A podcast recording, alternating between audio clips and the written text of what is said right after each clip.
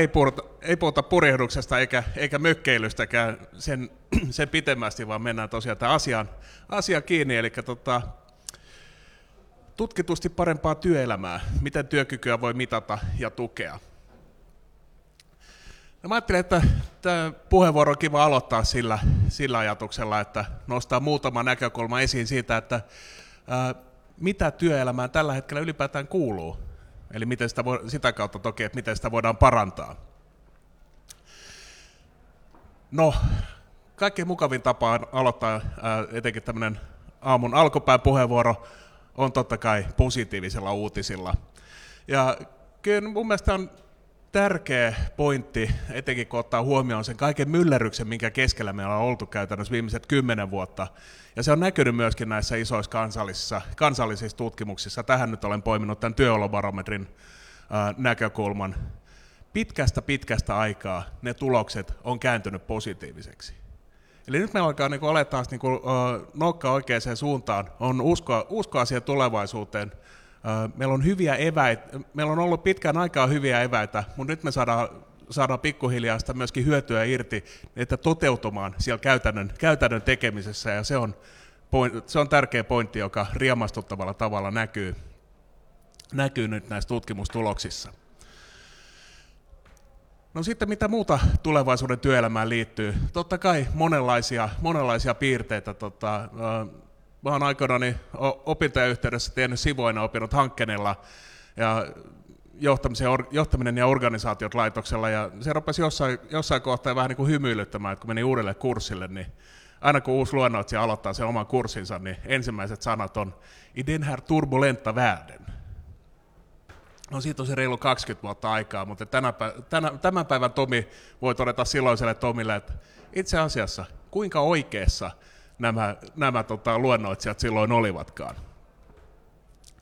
No tosiaan tässä tapahtuu, tapahtuu kaikenlaista, monenlaisia uusia, uusia juttuja tapahtuu työelämässä koko ajan, ja keskeisellä tavalla ne kytkeytyy robotisaation, robotisaation ympärille. Tulee uudenlaisia tapoja, uudenlaisia tapoja tehdä töitä, järjestää töitä, ja sitä kautta myöskin uudenlaista pohdintaa siitä, että mihin työt sijoitetaan. Ja siihen liittyy tämä inshoringin, inshoringin ajatus. Mun mielestä tota, mun tekisi mieli sanoa tämmöinen niin kannanottona, että me ollaan väsyttävän pitkään ää, jauhettu sitä, että hirveätä, hirveätä, kaikki työt karkaa Kiinaan, meidän pitää, meistä pitää tulla entistä enemmän asiantuntijoita, että meillä on jotain, jotain järkevää tekemistä täällä. Viimeinkin myös jotain muuta. Ja se jotain muuta on, on tosiaan tämä inshoringin ajatus. Iso käänne siitä, et nyt aletaankin olla, olla siinä pisteessä, että on paljon töitä, mitkä tuleekin tänne Suomeen tehtäväksi. On havaittu eri yhteyksissä, että niitä ei kannata tehdä siellä Aasiassa, koska, koska tota Suomessa, Suomessa to, vaikka tuotanto toimii paremmin, ylipäätään nämä meidän yhteiskunnalliset olosuhteet on paremmat, mistä työtä voi tehdä. Ja totta kai tässä yhteydessä Uuden kaupungin ihme on se keskeinen, keskeinen esimerkki, mikä on kiva nostaa esiin. Uuden kaupungin autoteras on loistava esimerkki tästä inshoring, inshoring kuviosta, miten me saadaan tänne Suomeen uutta, uutta merkityksellistä, mielekästä ja myöskin teollisessa mittakaavassa tärkeää, tärkeää työtä. No kaiken kaikkiaan, mitä, minkä asioiden varaan se tulevaisuuden työ rakentuu? Siihen mun, mun mielestä siihen, on, siihen pystyy esittämään yhden sanan vastauksen. Se sana on verkostot yhä vähemmän on semmoista tekemistä, mitä, mikä ei, äh, arvonluontia, mikä ei syntyisi jonkun verkoston, verkoston kautta. Sitä kautta tämä verkosto, verkostojen ymmärtäminen, verkostoihin hakeutuminen ja verkostoissa toimiminen tulee olla yhä, yhä keskeisempi menestymisen tekijä, jotta me, suomala, äh, me ylipäätään yksilönä pärjätään suomalaisessa työelämässä ja saatikka sitten, että suomalainen työelämä taas pärjää kansainvälisessä kilpailussa.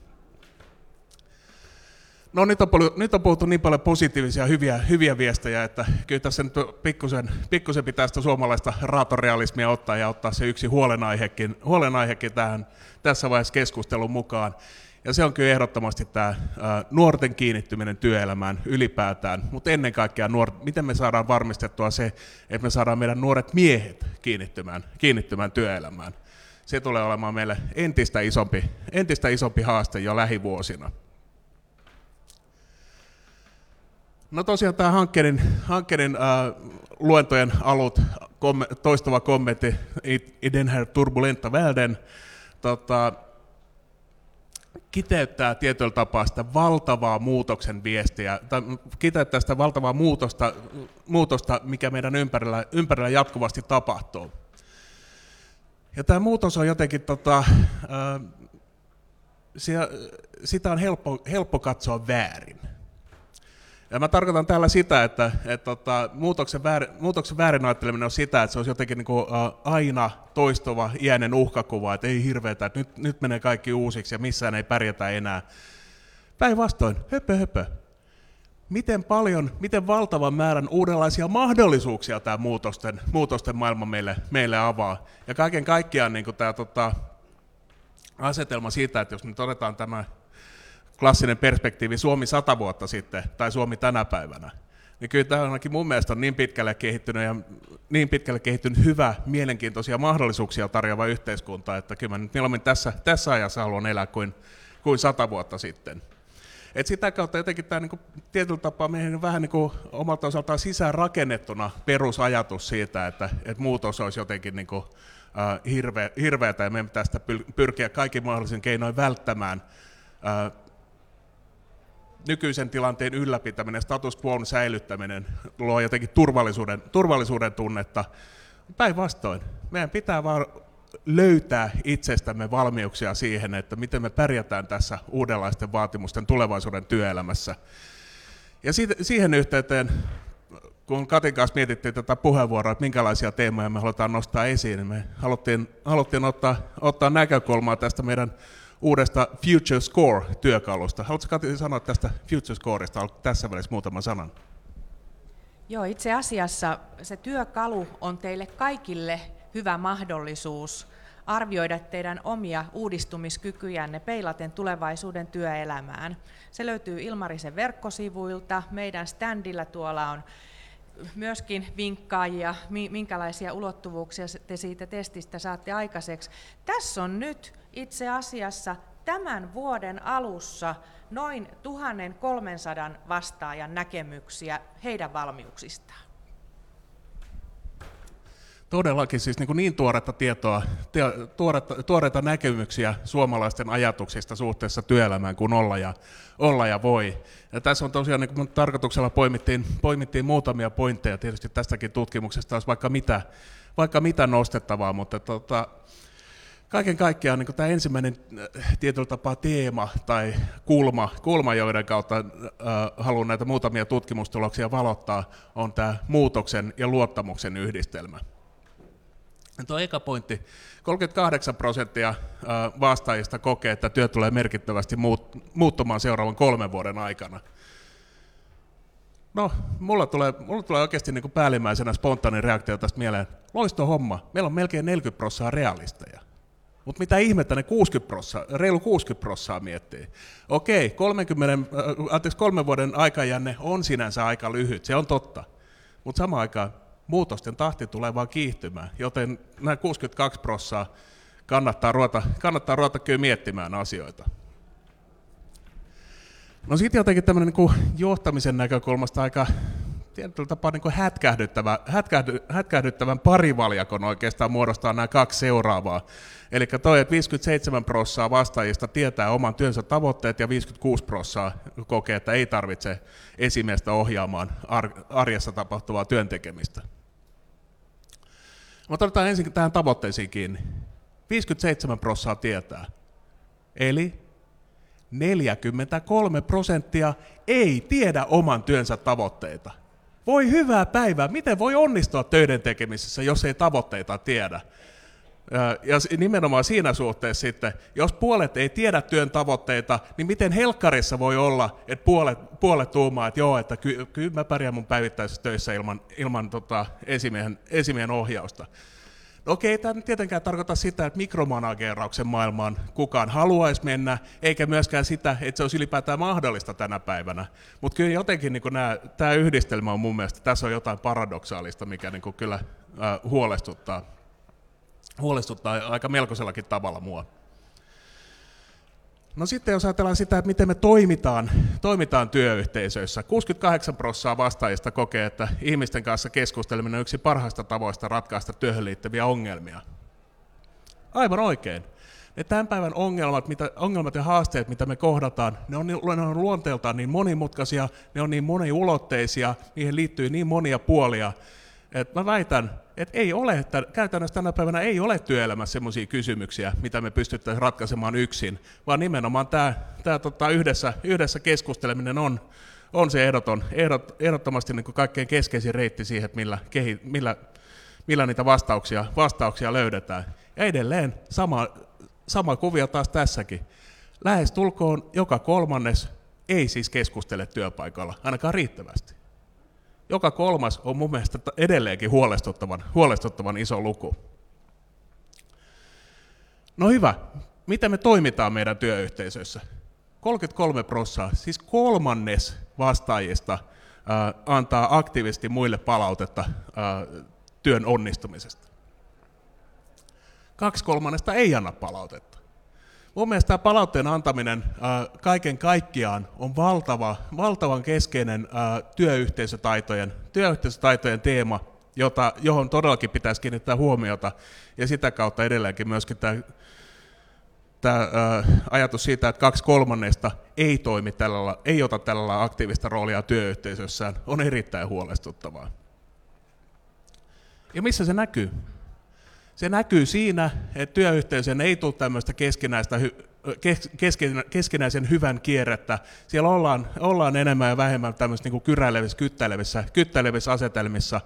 Ei uskalleta pyytää apua, kun ei sitä oikein uskalleta antaakaan, sillä seurauksella, että edelleen joka kolmas, joka, vain, vain joka kolmes kokee, kokee että on laaja verkosto ihmisiä, joilta voi pyytää apua ammatillisiin haasteisiin. Se on aivan liian vähän, se on päivän selvää. No hyvä. Sitten tämä toinen, toinen kulma tähän ä, tutkimustuloksiin on tämä verkostot ja, verkostot ja oppiminen. Tämä on vähän tämmöistä tuomiopäivän, tuomiopäivän apostolin, apostolin teesejä, teesejä, teesejä mutta mun, mun mielestä nämä monet havainnot, mitä, mitä tämä Future, Score, Future Scorein tuoreet tulokset meille osoittaa, on yksinkertaisesti luonteeltaan ihan helkkarin huolestuttavia. Eli 61 prossaa vastaajista kokee, että tekee haastavia töitä, jotta oppisi uutta. Hieno homma. 61 prossaa vastaajista elää, elää maailmassa, joka rakentaa eväitä, edellytyksiä selviytyä myöskin siinä tulevaisuuden työelämässä. Mutta 39 prosenttia on pysähtyneen työelämän maailmassa heidän työnsä ei tarjoa, tarjoa riittävästi kehittymisen edellytyksiä. Edelleen taas jos suhteutetaan siihen, että 39 prosenttia suomalaisesta työväestöstä ja ajatellaan kansallista kilpailukykyä, niin mun mielestä suhdeluku, suhdeluku on edelleen killissä. No sitten jos me ajatellaan näitä edellytyksiä toimia tämmöisessä verkostomaisessa, verkostomaisessa työssä, niin varmaan on aikamoinen etu se, että sä pystyt niinku, uh, paitsi se, että, että, että tota, otat sitä aktiivista roolia työyhteisössä, mistä me puhuttiin edellisellä kalvolla, niin sulla on selkeä käsitys ja tietyllä tapaa niin oma hissipuhe, hissipuhe siitä omasta osaamista, että sä pystyt niin menemään erilaisiin verkostoihin, hakeutumaan erilaisiin tilanteisiin ja tuomaan esiin siellä, että hei, että, että mikä, mikä juttu, no mulla on tämmöistä ja tämmöistä osaamista, että mä voisin tälle olla tässä, tässä porukassa avuksi. Edelleen pitkästi alle puolet ää, täyttää, täyttää tämän kriteerin.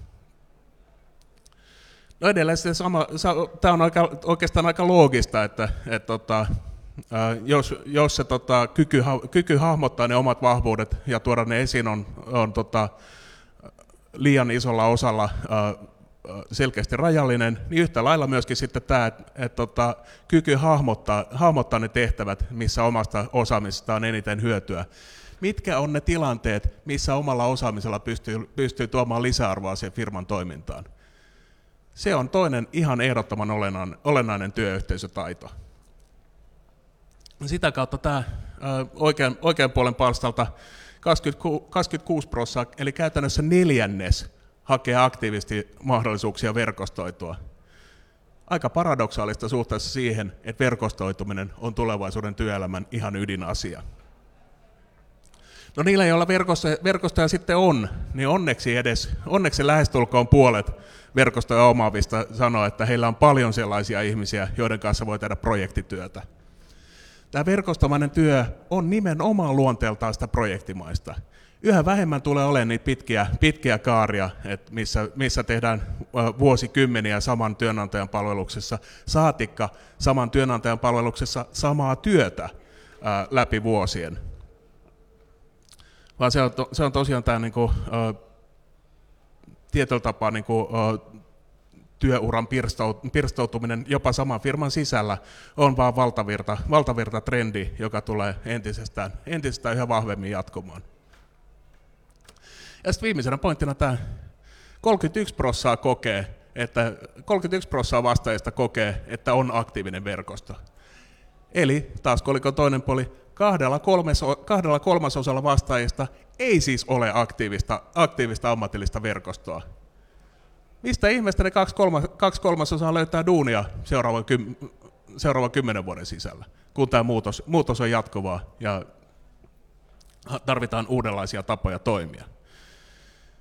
Siihen tematiikkaan omalta, omalta osaltaan tuo vastauksia nämä meidän, meidän työkalut, joita Kati sitten esittelee tarkemmin.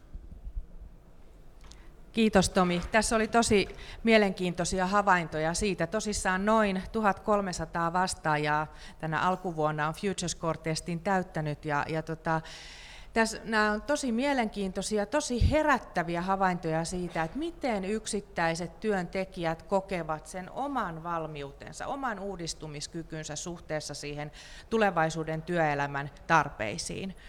Siellä todettiin, että, että tota, suurin piirtein 50-50 on tilanne, että tarvitaanko sitä lähiesimiestä siihen, siihen päivittäin ohjaamaan sitä omaa työtä. Nyt hei Kalluppi, kuinka moni teistä paikalla olijoista kaipaa lähiesimiestä päivittäin ohjaamaan omaa työtään? Käsi ylös, joka kaipaa. Vähemmistö, kiitos. Yksi käsi nousi ylös. Kaksi, joo.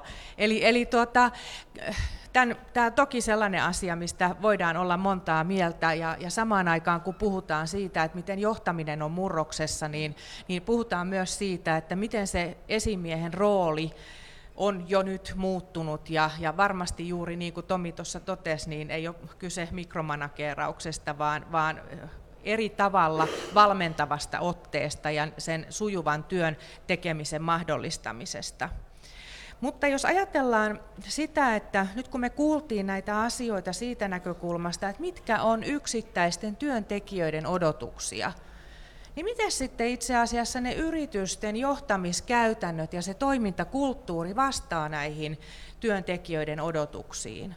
Mä luulen, että aika usein, yllättävän usein kuitenkin ollaan siinä tilanteessa, että nämä vähän lyö päin pläsiä, tulee vasten kasvoja. Eli, eli onko siinä yrityksen johtamiskäytäntöjen kehittämisessä ja sen toimintakulttuurin uudelleen asemoinnissa, muokkaamisessa otettu riittävästi huomioon näitä työntekijöiden näkemyksiä ja, ja toiveita, jotta sitten itse asiassa tämä tasapaino mahdollistuisi, että, että siellä työpaikalla pystytään tekemään sujuvasti, tuottavasti työtä, työtä kehitetään, työntekijöitä osallistuttaen ja toisaalta tässä suppilossa ei, ei lähdetä siirtymään niin sanotusti väärään suuntaan.